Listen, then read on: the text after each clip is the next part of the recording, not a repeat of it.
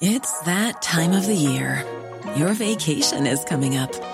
You can already hear the beach waves, feel the warm breeze, relax, and think about work.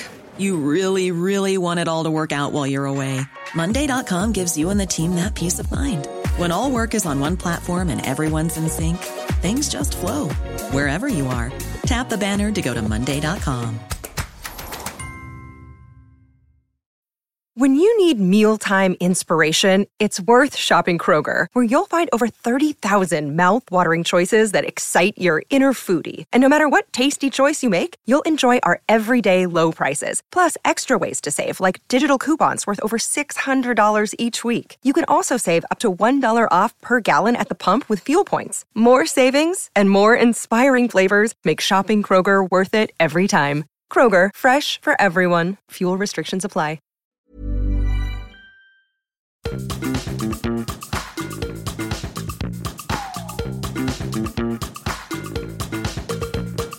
This is Reasons to Be Cheerful with Ed Miliband and Geoff Lloyd. Well, hello. Hello, how are you? I'm fine. Uh, thanks for your reply. Oh, oh no, you didn't reply to me. What? What are you talking about?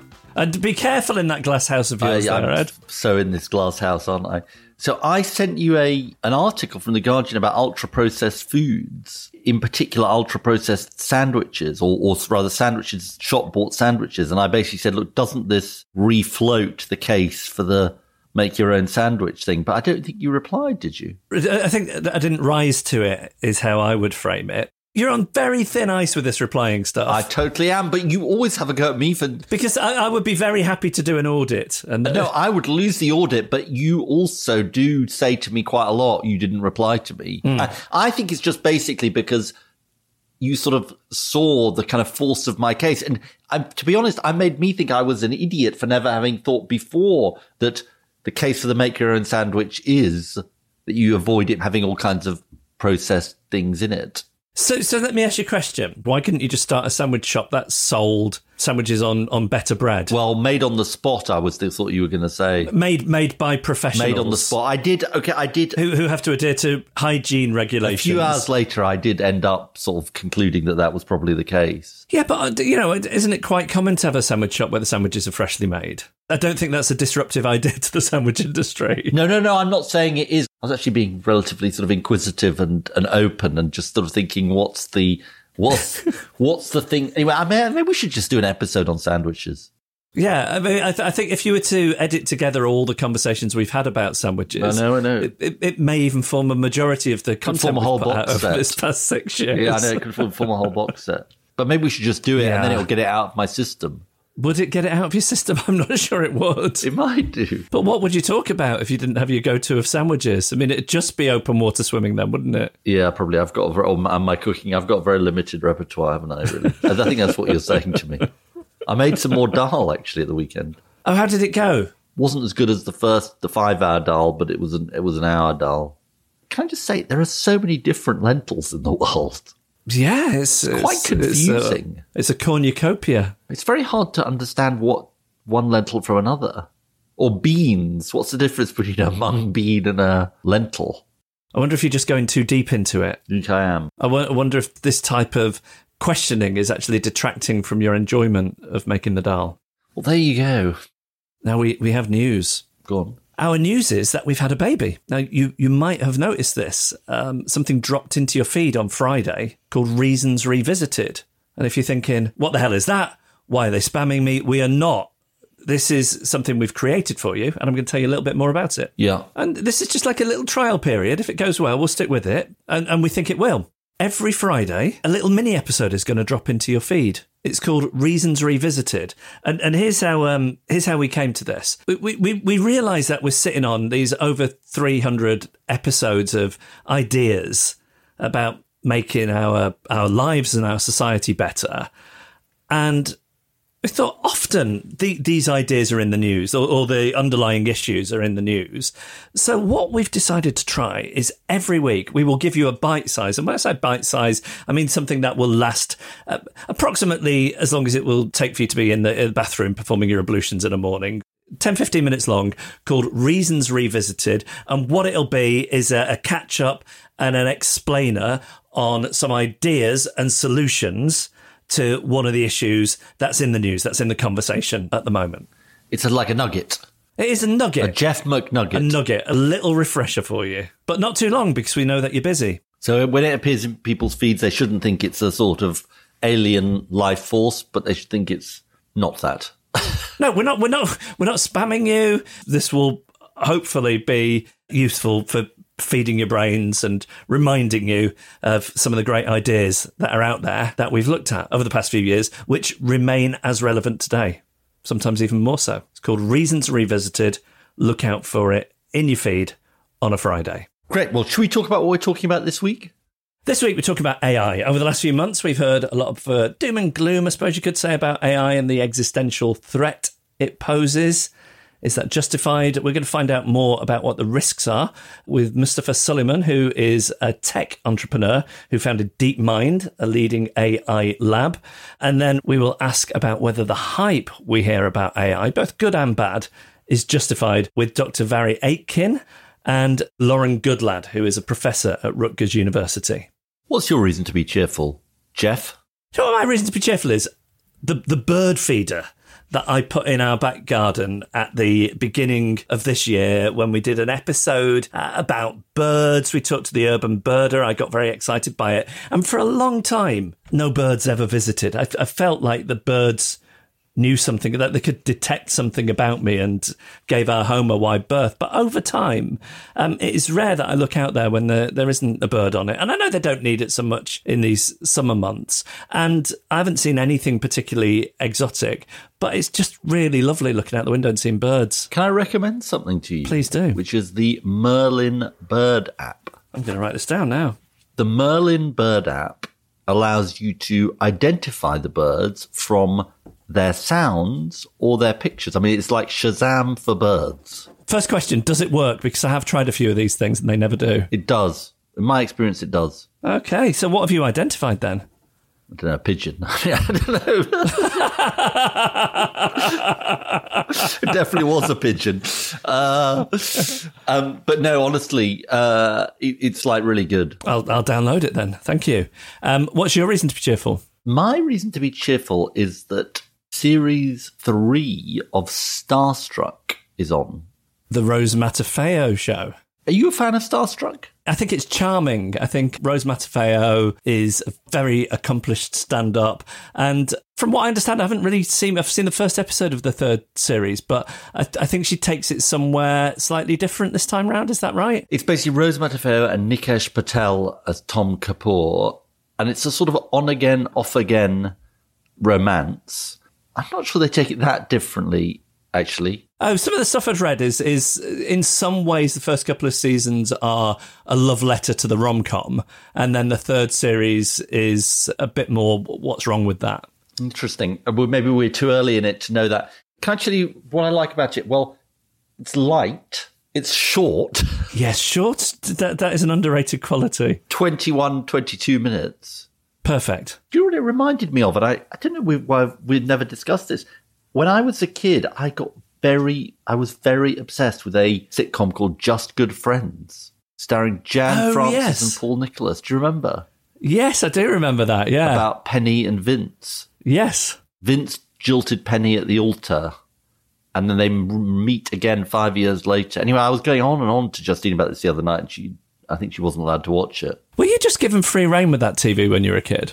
Well, it's slightly strange because I sort of think I might have been, yeah. So, if there are any parents listening to this who are worried about screen time, Well, like me, I'm a parent worried about screen time. but look at you, it seems like you had loads of it and you've done fine. You've got a podcast, you've got that other thing that you go and do. My parents didn't have any restrictions on how much telly we could watch. I mean, I think they had restrictions on when we had to go to bed, but not really. Yeah, I think the difference was that um, there was just a restriction on how much TV you could watch because there were so few channels, and a lot of the time it was just the test card or pages from Ceefax. I do. I really quite liked Ceefax, actually. Me too. I was obsessed with it. Yeah, Really? yeah. I think we should tell our younger listeners what Ceefax is. Was. It's like the internet, but better. and and they didn't have it in that many countries. You know that the Americans didn't have this technology. It was a button on your remote control when TV started having remote control that, that brought up pages of text. And it could be anything from TV listings News. to sports news. But there were also like magazine features for teenagers, or there was teletext art, which was basically portraits of famous people rendered as if they were made out of Lego because the, the graphics were so poor. And do you remember you'd have to wait for the page to come round? So if you wanted to look on Yeah. something on like page 209, it'd have to cycle through a thousand pages before it got back to the one you wanted to see. I mean, I wonder who invented it. I don't know. We should get them on. I think it was. It did eventually get abolished. Yeah, it wasn't banned. It wasn't banned, but it was. It wasn't like it wasn't like this AI conversation where people were. It was worried- sort of got rid of, wasn't it? Yeah, I think my dad was the last person to still be watching it, but up until somewhat recently, he was still watching the football scores on Ceefax. I think we're losing any any member of our audience under the age of about forty five with this conversation. Oh, Ed, we sound so old. We sound so old. We're in a warm bath of nostalgia, but mm, some people just don't want to get in that bath with us. I know. Anyway, just good friends. I did sort of look it up on uh, Wikipedia and had some kind of nostalgia about Just Good Friends, and I, I think it is a bit the Just Good Friends of 2023. Starstruck. Great, they should put that on the posters. Reasons to be cheerful with Ed Miliband and Geoff Lloyd. Now, to begin our conversation, I'm delighted to say that we're joined by Mustafa Suleyman, who is co-founder and CEO of Inflection AI and author of a new book, The Coming Wave: Technology, Power, and the 21st Century's Greatest Dilemma. Mustafa, thanks so much for joining us. Thanks for having me. It's great to be here. Now, let's start by asking what is the coming wave and what is the 21st century's greatest dilemma? The coming wave of AI and synthetic biology are two new general purpose technologies which are bursting onto the scene. I think people will have a better understanding of AI since the arrival of ChatGPT over the last year. But the arrival of synthetic biology, that is the ability to engineer new compounds that are precisely tailored to the specific tasks that we care about. Maybe they're making a, a crop drought resistant or pest resistant, or they're making a new kind of material used in construction that is more carbon efficient and so on. I think there are some characteristics of these two new waves that are different to previous technologies that mean that over the next couple of decades, we have to figure out how to contain and that is limit their consequences and in some sense limit access to those technologies in ways that enable us to prevent the potential threat that they pose to the future of the nation state. what is the greatest dilemma then? So the dilemma is that these technologies are essential. We must have them, and they're going to deliver the greatest productivity boost we have seen in the history of our species. I mean, these are the tools that allow us to replicate what has made us so successful as a species our intelligence, our ability to synthesize information, use that to make predictions about how the world around us is likely to unfold, and then invent and uh, new things, create things, solve hard scientific problems, you know, build businesses, etc., etc. And that is a unique asset of our species, and it has been the engine of progress for millennia. And we're now taking some parts of that process and distilling it into a piece of software. I predict over the next two decades, we're going to see a, a really incredible boost to our creative process and our general well-being. And I think that there's huge reasons to be incredibly optimistic about those outcomes.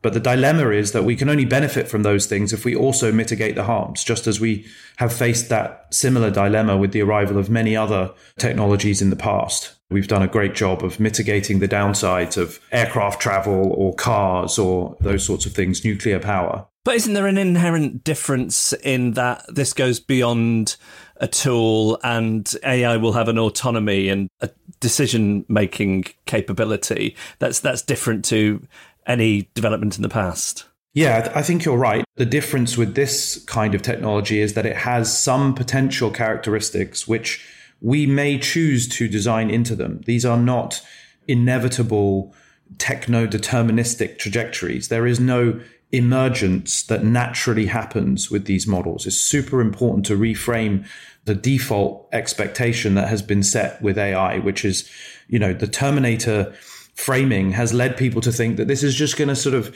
naturally, you know, recursively self improve. There'll be an intelligence explosion. The AI will be able to update its own code. It will be able to create autonomy for itself, will be able to set its own goals. This is all completely wrong. People may design those capabilities into the models, but there's nothing inherent in the technology which means that is inevitable. Talk to us about this statement that you signed. One of the people they call the godfather of AI, Geoffrey Hinton, got together some leading minds in the field, people like yourself, Bill Gates, Sam Altman, and it was only 22 words long. I'll read it. It says mitigating the risk of extinction from AI should be a global priority alongside other societal scale risks such as pandemics and nuclear war. So, why did you feel it was necessary to sign that statement? I have huge respect for Geoff. I mean, he was one of our first advisors in DeepMind at, in 2011. And, you know, I think that it is certainly true that if this wave continues to proliferate in the way that every other technology has proliferated, it's got cheaper and easier to use, and everybody's able to run very, very powerful open source AIs, you know, on their laptops in 10 years' time, then the question is how do we prevent people from dangerously experimenting with capabilities like recursive self improvement or capabilities like autonomy? And in that framing, we do have to take seriously the the threats that arise from that. So, for example, you know these models will lower the barrier to entry to most tasks. They will act as a coach, an advisor, a sort of a research assistant, a teacher. And you can think of all the amazing benefits that arise from that. But you can also think of reducing the barrier to entry to being able to manufacture a biological or chemical weapon. You know, we've seen those capabilities in these new large language models, my own ad inflection AI included. But if our technologies end up in 10 and 20 years in complete open source, then, you know, how do we know that some people won't actually use those models to try and do those kinds of things? Those are the sorts of concerns that we all have. What does regulation look like, Mustafa, here? I mean, just so we can get our heads round this sort of question. The first thing is that regulators have to be technically competent, which means they have to be able to ask the right questions and probe in sensible technical ways. Take the development of nuclear power or nuclear weapons, for example. I mean, regulators are extremely technically competent. So I'm not saying we need that today in AI, but I'm saying that we don't need to reinvent the wheel. There's no need to panic. There are lots of good precedents for regulatory frameworks which have been incredibly successful. Take aircraft safety, for example. You know, the industry is forced to share insights among competitors if there has been a safety incident. We do need international consensus because if we have groups in less regulated areas who are able to you know experiment without the kinds of oversight that we would want to hold ourselves accountable to in the west and elsewhere then that does present a risk Let's talk about your history in this area. So you were co-founder of DeepMind, which eventually became Google DeepMind. I came and visited you after uh, I lost the election in 2015 just to see what it was all about. What did that experience sort of teach you in relation to these questions we're discussing? Well, I co founded DeepMind in 2010 precisely because I could see the potential impact of this technology. And, you know, obviously I didn't know that everything was going to be as successful as we are, but I could certainly see from that point that even if, you know, AI was mildly successful, then it was going to fundamentally shape our values and what it means to be human. And so, yeah, right from the outset, I've been focused on trying to introduce the language and ideas of safety and ethics to the field of artificial intelligence. Is one way of thinking about this that you designed at DeepMind AlphaGo, which turned out to be able to play Go not just much better than a human, yeah, but was doing moves and and thinking in inverted commas in ways that humans just didn't. If you think about medicine, for example, presumably that is the potential that it can recognize patterns around cancer, just as an example, that maybe humans have never recognized. Yeah, I mean, look, the, the, the quest of artificial intelligence is the discovery or invention of new knowledge. That, that's what we're trying to do. I mean, you know, civilization is built on us inventing and creating new strategies that help us to live life in a healthier and you know more productive way and that's what ais do they will ultimately help us in healthcare in education in transport in every possible area because there are efficiencies to be had absolutely everywhere. I mean, you know, we're in a sort of pocket of inefficiency as a species, and there are huge leaps that we can make. We've actually demonstrated it in healthcare multiple times, and we've published many nature papers now in the field on, you know, identifying cancers in mammograms, identifying blinding diseases in OCT scans, which is work that I did with the NHS at Moorfields Eye Hospital. You know, so there's lots of examples now of AIs really having a very practical impact. Eight or nine years ago, people were saying self-driving cars are about to sort of take over, and what's going to happen to all the truck drivers, etc.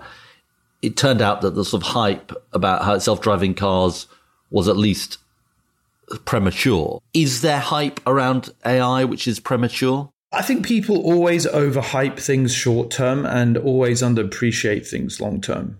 You know, I think that's just our bias as a species. I think two years ago, AI was probably underhyped because people hadn't wrapped their head around what was going on. Whereas now, I think everyone's sort of seen ChatGPT and you know they've had a chance to play with these language models, and so you know I, th- I think there's been a, a, a huge shift, but there's always a risk of overhype for sure. Why don't we end with a bit of optimism? If we get this right, what, what can the benefits be for humanity in the sort of 10, 15, 20 year view? Yeah, I mean, over a 10 year period, for sure, billions of people are going to get near equal access to the most capable teacher, coach, chief of staff, personal assistant, confidant in history. So just as every one of us in the you know more developed world has broadly equal access to the best laptop and smartphone that humanity has ever invented. We're going to see the same trajectory with respect to access to intelligence. And that means that everyone is going to get an incredible lawyer an incredible doctor an amazing teacher all broadly speaking equally within the decade. And uh, that, that's why I say I, I, think that's going to be one of the most meritocratic moments in the history of our species. It's, it's going to be incredibly empowering because suddenly your network, your social privilege, your family, your class, all the things that, you know, we have all been concerned about for centuries are going to matter much less. And what is going to matter is your willingness to adopt and use new technologies to get entirely personalized neatly synthesized access to information really quickly and use those tools to help you do great things in the world and be great inventors and creators. Geoff, maybe you will even be able to find a more technologically adept podcast co host through AI. Oh my God, that would be so amazing. Like an AI Ed who knew how to plug his headphones in and mute mute his microphone when there's a din in the background. That's exactly what AIs are going to do. They're going to augment your weaknesses so that you can spend time being being the best Ed, and then the, the kind of fumbling headphone Ed is going to is going to be a thing of the past.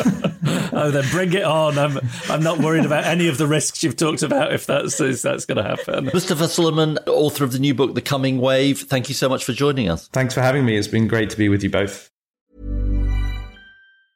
Hey, it's Danny Pellegrino from Everything Iconic. Ready to upgrade your style game without blowing your budget? Check out Quince. They've got all the good stuff shirts and polos, activewear, and fine leather goods, all at 50 to 80% less than other high end brands. And the best part? They're all about safe, ethical, and responsible manufacturing. Get that luxury vibe without the luxury price tag. Hit up quince.com slash upgrade for free shipping and 365 day returns on your next order. That's quince.com slash upgrade. When you make decisions for your company, you look for the no-brainers. And if you have a lot of mailing to do, stamps.com is the ultimate no-brainer. It streamlines your processes to make your business more efficient, which makes you less busy. Mail checks, invoices, legal documents, and everything you need to keep your business running with Stamps.com. Seamlessly connect with every major marketplace and shopping cart. Schedule package pickups and see your cheapest and fastest shipping options from different carriers. With rates up to 89% off USPS and UPS rates. And with the Stamps.com mobile app, you can take care of mailing and shipping wherever you are. Make the same no-brainer decision as over 1 million other businesses with Stamps.com. Sign up with Code PROGRAM for a four-week trial, plus free postage and a free digital scale. No long-term commitments or contracts. That's Stamps.com. Code PROGRAM.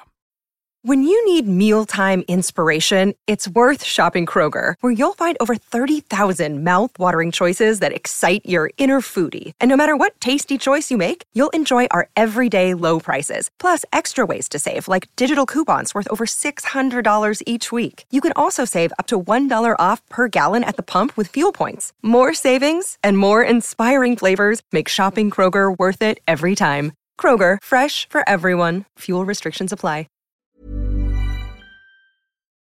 Next, we welcome back to the podcast ethics fellow from the Alan Turing Institute, Dr. Mhairi Aitken. Hello. Hi. Thanks for coming back. It's been a few years. I guess what we're talking about today is AI hype, both good and bad. So, depending on who you listen to, it's either going to be this huge existential risk or it's going to be completely transformative for society. Is that a real binary? Can you place yourself at either ends of that spectrum, or is it more nuanced than that?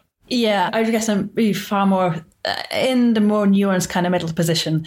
Uh, there's definitely a lot of hype and sensationalism around AI at the moment. And a lot of that, I would say, is really serving as a distraction, as a distraction from discussing the realities of what AI currently is, what it's capable of, and also what the real present concrete risks around AI are at the moment certainly over the last year, there's been lots of announcements, lots of statements um, about you know existential risks related to AI, and in most cases, those statements are very well timed to come out exactly at the precise moments where we were having really important discussions around emerging regulatory frameworks, particularly the EU AI Act. In most cases, I think that is a, a, deliberate distraction technique to distract discussion away from you know, discussing concrete real risks around AI or how we hold big tech companies and developers accountable for the decisions they're making in designing and developing AI, um, and to yeah shift the focus to these kind of hypothetical, far-fetched scenarios where the risk is the technology itself rather than the decisions of developers or of organizations of, of people, and that's really what we should be focusing on when we're talking about AI. AI and especially risks related to AI. So, what's an example of something that's being overlooked in the the more kind of grandiose kind of warnings about AI? AI is already all around us. You know, we're all interacting with AI on a daily basis, maybe even on an hourly basis. You know, AI is integrated into systems that we're we're interacting with all the time. So at the moment, we're hearing a lot of this kind of excitement, a lot of this uh, hype around generative AI particularly around large language models. But that's just one form of AI. That's just one category of AI. You know, and AI is already integrated into you know, systems that make decisions about our access to services in the public sector as well as in the private sector. AI is already you know, in the technologies, in, in our smartphones, online that we're interacting with all the time. Of course, we need to be anticipating what the risks are further down the line and what kind of advances in, in AI might enable in the future. But we also really need to be scrutinizing the way that AI is already being used today. Can you tell us about some of those decisions it's making and give us some examples? Yeah, I mean, there's AI systems that you know are used to process information in, say, for example, who gets access to finance. So in banking, it's used not necessarily to make those decisions, but to inform decisions. It's used in the public sector to make decisions about who gets access to services. It's used in areas such as immigration, policing, education, healthcare. And of course, in all of these areas, there are very valid and legitimate things that AI could do in terms of informing decision making or processing complex information. But the risks are where these systems are used to inform decision making without accountability, without scrutiny. If they're relied on to make those decisions, or if we don't have, you know, insight into, you know, what data or potentially what biases are involved in the decision making process policies, um, then it could be very, very dangerous just to take one of those as an example, you mentioned immigration. So I'm thinking about when my wife applied for her indefinite leave to remain visa, we had to compile a huge amount of information and supporting documents. And then Human Eyes needed to go through all that to check that she met the criteria right? That's not the one where you did the wrong Dropbox and then ruined your holidays. I, I, don't want to talk about that. maybe that wouldn't have happened if we'd had an AI, Geoff, actually. Well, may, maybe AI could have replaced me um, as a husband um, somewhat successfully. But um, so, so presumably it has the potential to save the time that Human Eyes would take to look through and pass and double check all that information and then give it to a human to oversee the final decision. So, th- so that is a time saving use of AI. Are there, are there any examples of AI being able to do things that aren't just time saving, that are kind of creative and, and beyond what we would be able to do at our own speed? Yeah, and that's where it starts to get really risky because yeah, a lot of a lot of the benefits that AI currently presents are in, yeah in that kind of realm of efficiency improvements. But to ensure that that efficiency isn't coming at the at the risks of safety or making inappropriate or inaccurate results, it needs a high degree of scrutiny and oversight. It needs to be checked that there aren't biases within those processes, that it's not perpetuating biases you mentioned creativity, and that's interesting discussions around the extent to which AI can do something creative, whether it has the capacity to do that. And I don't think AI itself can ever be creative. It doesn't have that kind of intellectual capacities to do that, to think for itself, but it can be used creatively. Like these are tools and they can definitely be used creatively. But it's really important that we always think of them in that way as, as tools that can be used by people, by humans. And it's always humans that should be held accountable for the outputs that they produce, of decisions that are made based on uses of, of AI. How is the UK doing on these issues? I mean, it does strike me listening to you that government tends to be very underpowered on these issues, partly because technology moves so fast and government moves so slowly. Yeah, I often hear that argument that you know that, that, can regulation or can government keep up with the pace of innovation, and I think sometimes that argument is used as part of the kind of big tech rhetoric of you know that, that we need to have uh, big tech players to understand what's happening because government can't keep up. There's no reason why government couldn't keep up. We can regulate AI. We need to regulate AI, and it's not impossible. The UK approach is quite different from the EU approach. So within the EU, there's the EU AI Act, so it's going to be a, piece of legislation around regulating AI. In the UK, there's no current plans for a single AI regulator or a single piece of regulation legislation relating to AI. But the approach in the UK is there's a, a pro innovation, principles based approach to regulating AI. And that seeks to equip existing regulators to grapple with the challenges of regulating AI across their sectors. You work a lot on thinking about the people who often aren't included in discussions around AI, but uh, could be negatively impacted by it. Talk to us a little bit about this. Yeah, this is something I'm really passionate about. A lot of the challenges, a lot of the problems we face at the moment is that the discussions around AI are really dominated by big tech players. And that's where, you know, a lot of these kind of sensational narratives around existential risk are coming from. But when we think about, you know, the risk associated with AI, it's absolutely crucial that we, you know, we focus on the voices of impacted communities, people who are really impacted by these technologies, but aren't typically involved in decision making around how those technologies are designed or developed, uh, how they're deployed. One area of work that I work on is around engaging children in decisions around AI. Uh, so at the Alan Turing Institute, I lead a program of work around children's rights and AI. We're working with primary school children across Scotland to involve them in discussions around AI. And we're involving them to find out, first of all, what they already know about AI, how they feel about AI in their lives, um, but also how they would like to be involved in the future. It's often suggested that AI is like so technical or so complex that you know most everyday people can't really understand or, or can't really get involved in, in these discussions. That's nonsense. Uh, I think that's really quite dangerous nonsense because when people say that, it's really a way of kind of closing down or shutting down debates, shutting down public discussions around AI if anybody comes to the classrooms with these eight year old children who are talking about AI, you'll see that they can definitely understand it and they have a lot to say about it. Children are probably the, you know, the group within our society who are going to be most impacted by these technologies in their future lives. But there are many, many groups who are underrepresented in design processes and development processes. And it's really important that we bring them into these conversations.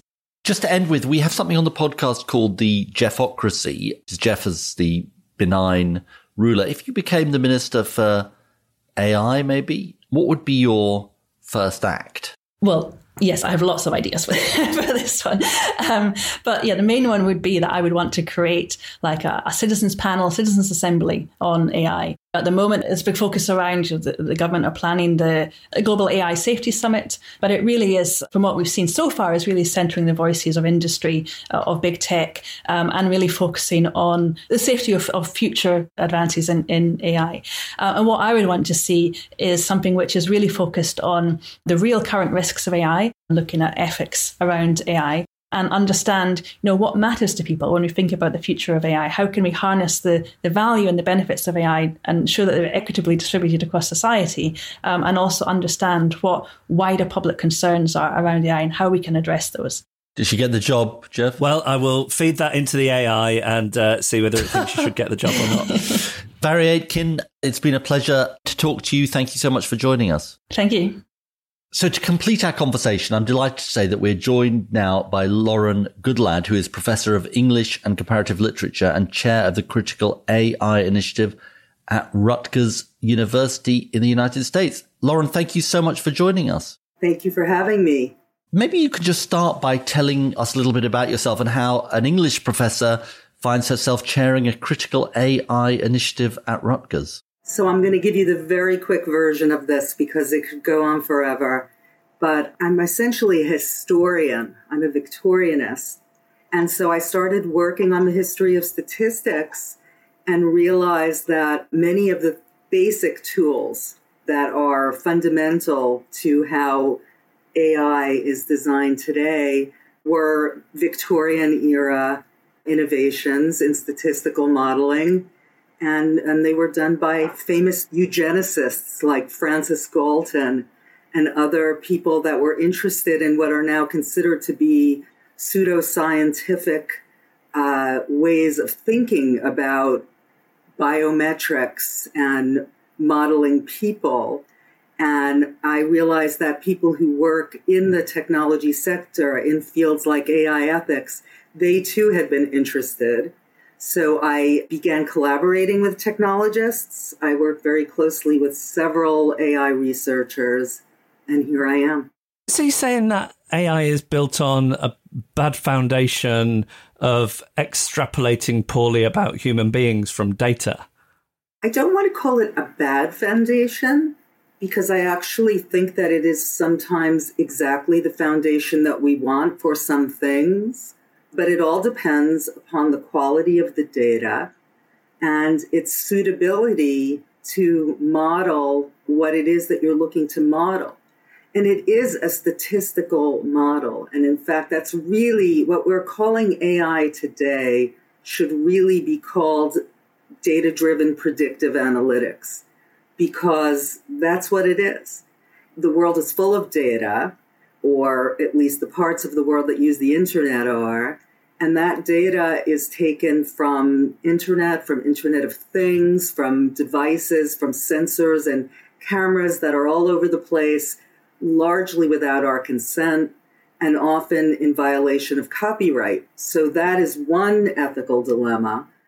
And Lauren, tell us what your critical AI initiative at Rutgers does? Well, we do a lot of different things. We're highly interdisciplinary. We're also very international. The reason that, that we're working with data scientists at Pretoria is that one of many problems with the language models about which there is so much enthusiasm today is that they are preponderantly trained on data that comes from English speakers or speakers of major European languages. I mean, bear in mind that 30% roughly of people in the world have never used the internet. And what this means is that, in spite of the fact that the amount of data on the internet seems enormous, it enormously overrepresents the people on the internet um, who are preponderantly white, preponderantly male. That's interesting. Preponderantly North American. And, and that is one of the reasons why bots mimic and pick up so much, to use the technical expression, garbage in, right? And that is why they need so much instruction. That's a, a term used by the industry by people, usually very low paid people working from the global south, places like the Philippines or Kenya, to at industrial scale label and annotate the conspiracy theories, the pornography, the disturbing stories that would embarrass companies that build these tools. We're producing a monoculture. And when you put that together with the first thing I said about how statistical modeling is really the genie, the secret sauce behind being able to predict what the next word or sentence might be if, if uh, I put in a prompt. And you realize that that works by picking what is the most probable. What you realize is the degree to which this is normativizing language to the point actually even of potential model collapse. It lacks the diversity to simulate how people talk about the world. It's just a model, and it's a probabilistic model mimicking how a certain swath of people who are hugely overrepresented are going to talk about the world in answers that are the most probable of all possible answers. Lauren, listening to you, it's quite a pessimistic account of the impact of AI. But you did say earlier that you thought there might be some benefits. I mean, do you see a kind of well regulated advance in AI as potentially offering big benefits, like the medical benefits, for example? Absolutely. I am not uh, what is conventionally called a Luddite, although let me put in a plug for the Luddites. they were not against technology either. They were actually fighting for economic justice, not against technology. So, in that sense, I guess I am a Luddite. But the use of predictive analytics to help problems for which it is suited could be amazing, right? And certainly it can help us to build better drugs, say, through technologies like protein folding, better weather prediction, hopefully climate models that get us to do the right thing, possibly make energy more efficient. The issue is that the world's most powerful and lucrative tech companies who are dominating the research in this area, they are not doing those things these companies did a lot of more blue sky stuff, but mostly what they're all in on now is language models. I find it very unfortunate that these powerful tech companies that have in the past tried so hard to portray themselves as sort of public spirited companies that really want to do right by the world that they are so completely uncritical um, about the copyright infringement, the carbon footprint. Just read a story yesterday. Microsoft does the training for OpenAI. So Microsoft's use of water to cool data centers for training AI has gone up by 34% in one year, and uh, Google's by 20%. And there's not many of them. So, so of the many issues that I've discussed, one of the ones that needs the most regulation is that these companies are just too large and too powerful. Can we talk a bit about creativity and AI? Because I've, I've been thinking about this quite a lot in the light of the Hollywood writers' strike. Because one of the issues is that there is a fear that studios will use AI to generate a show, a script, and that way they don't have to pay a writer for the IP, the intellectual property. It belongs to the studio, and then they would hire in good writers to make sense of the garbled mess that the AI churned out. What about if AI could write a show better than Succession? On its own? Because you mentioned the Luddites before, and I was thinking.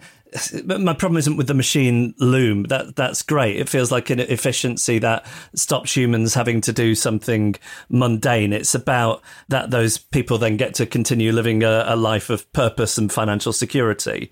But it feels different with creativity because it doesn't feel like you're uh, freeing a writer from a mundane task so they can live their best life. Well, that's a great philosophical question for a creative writer to ponder. I'm sure uh, Ishiguro is, is busy at work on, on this very novel or something like it. We're talking about the most gifted writers in the world. These systems will never be able to do that. Now, could there be some kind of wholly different technology? Probably that tries to figure out many different processes that are involved in what makes us what we are, which are embodied people who feel and think and process information through an entire body, not just this like brain. I think it's a philosophical question, but you're absolutely right. Nobody asked for machines that would write things. And right now, you put your finger on where the stakes are. A studio knows that an AI system is going to produce a garbage screenplay. But if they can hire a writer to revise rather than to uh, do a first draft and save money, why not? Let's end, Lauren. There's clearly a lot of dangers and risks here that you perceive. Is there something cheerful you'd like to leave us with about the work you do? Well, people support us, people want to be empowered. There's a lot of people that do not buy the narrative, which is that this is going to do great things at some point, but it could also do terrible things. And we've got to regulate it because the stakes are huge. But what's actually going on right now, don't worry about that. We're not even there yet. And if this begins to seem confusing and disabling, it is because it's a sort of an incoherent mess of warnings and hypings and hypings that seem like warnings and warnings that hype. And all of it makes people feel dumb and disempowered anybody can understand how AI works. It is it does not it is not to use the cliche rocket science. It is statistics.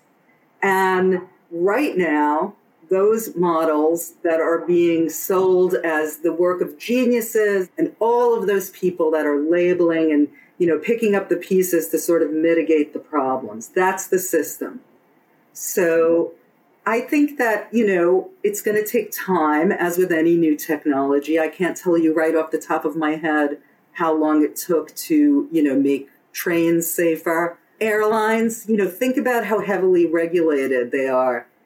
Think about what it would be like if Boeing or Airbus said, We've got this great plane. It's new. It's better than ever.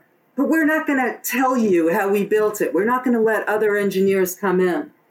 I think that's good news because it means that we're going to need to work together, especially younger people, to empower ourselves as citizens and demand the kind of regulation that says this is not the AI that we need.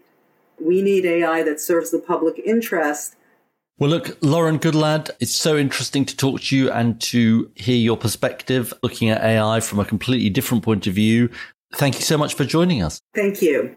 Well, are you looking forward to having your AI podcast co-host to replace me? I, I think augment you. You sure? Yeah, I'm seeing some kind of Ed AI hybrid mm. cyborg thing. I think you'd prefer that. I think that AI chatbot thingy jigs would be better at responding to your text messages. We've had a few conversations about AI at this point, and, and for me, this is perhaps the best one. Yes. Thinking about it in a slightly different way. And I say this as somebody who is. is You're a techno enthusiast, I would say, aren't you? Curious. Yeah, yeah, yeah. Have you listened to any AI music? No. So on TikTok, I came across something called the AI Beatles, and and it's basically somebody has taught AI to sound like the Beatles singing and has generated a song. And I listened to this at the weekend, and it is about as good as a quite good tribute act.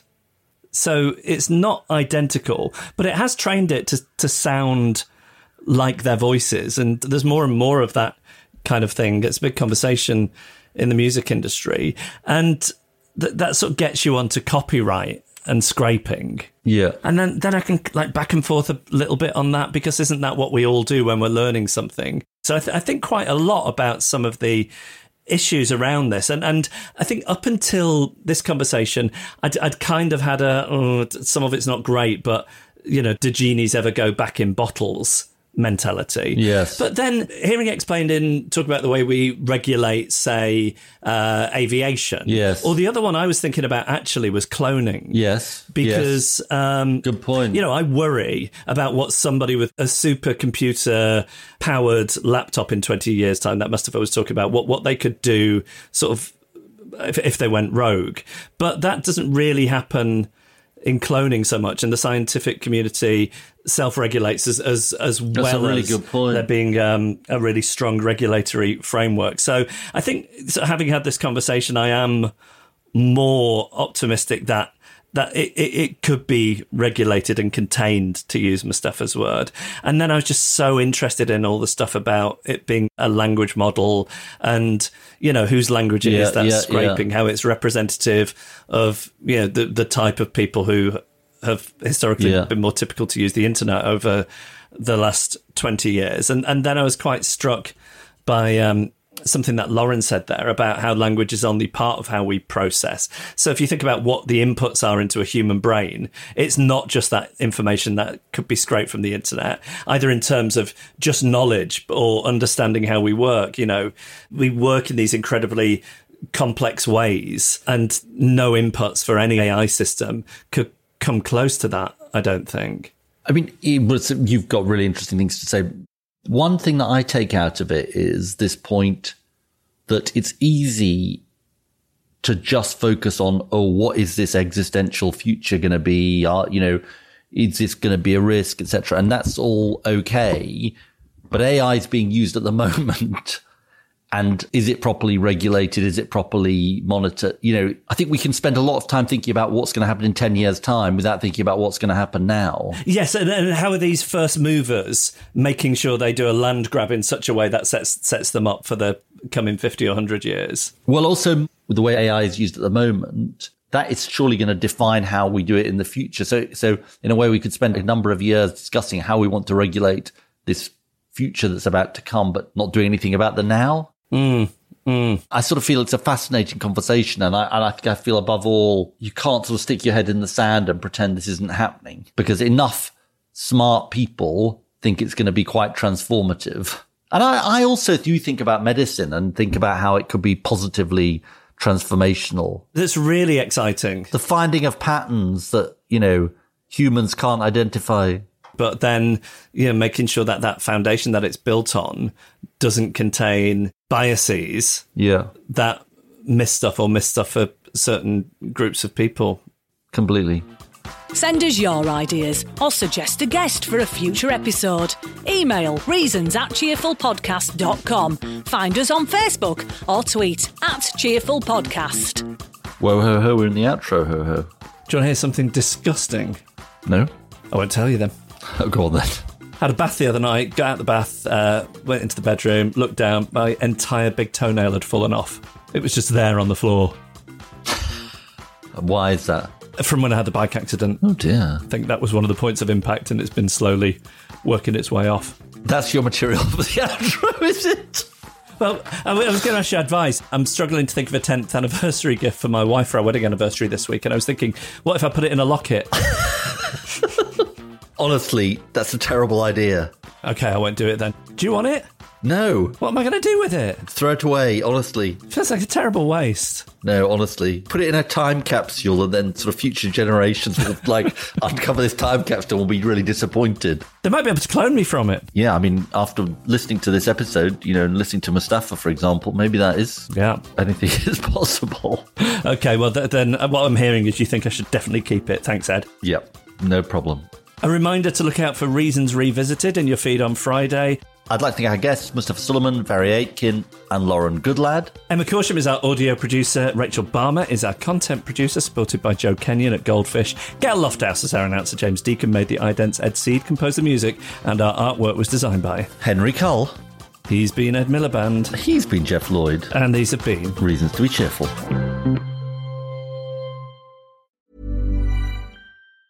Hey, it's Danny Pellegrino from Everything Iconic. Ready to upgrade your style game without blowing your budget? Check out Quince. They've got all the good stuff shirts and polos, activewear, and fine leather goods, all at 50 to 80% less than other high end brands. And the best part? They're all about safe, ethical, and responsible manufacturing. Get that luxury vibe without the luxury price tag. Hit up quince.com slash upgrade for free shipping and 365 day returns on your next order. That's quince.com slash upgrade. When you need mealtime inspiration, it's worth shopping Kroger, where you'll find over 30,000 mouthwatering choices that excite your inner foodie. And no matter what tasty choice you make, you'll enjoy our everyday low prices, plus extra ways to save, like digital coupons worth over $600 each week. You can also save up to $1 off per gallon at the pump with fuel points. More savings and more inspiring flavors make shopping Kroger worth it every time. Kroger, fresh for everyone. Fuel restrictions apply.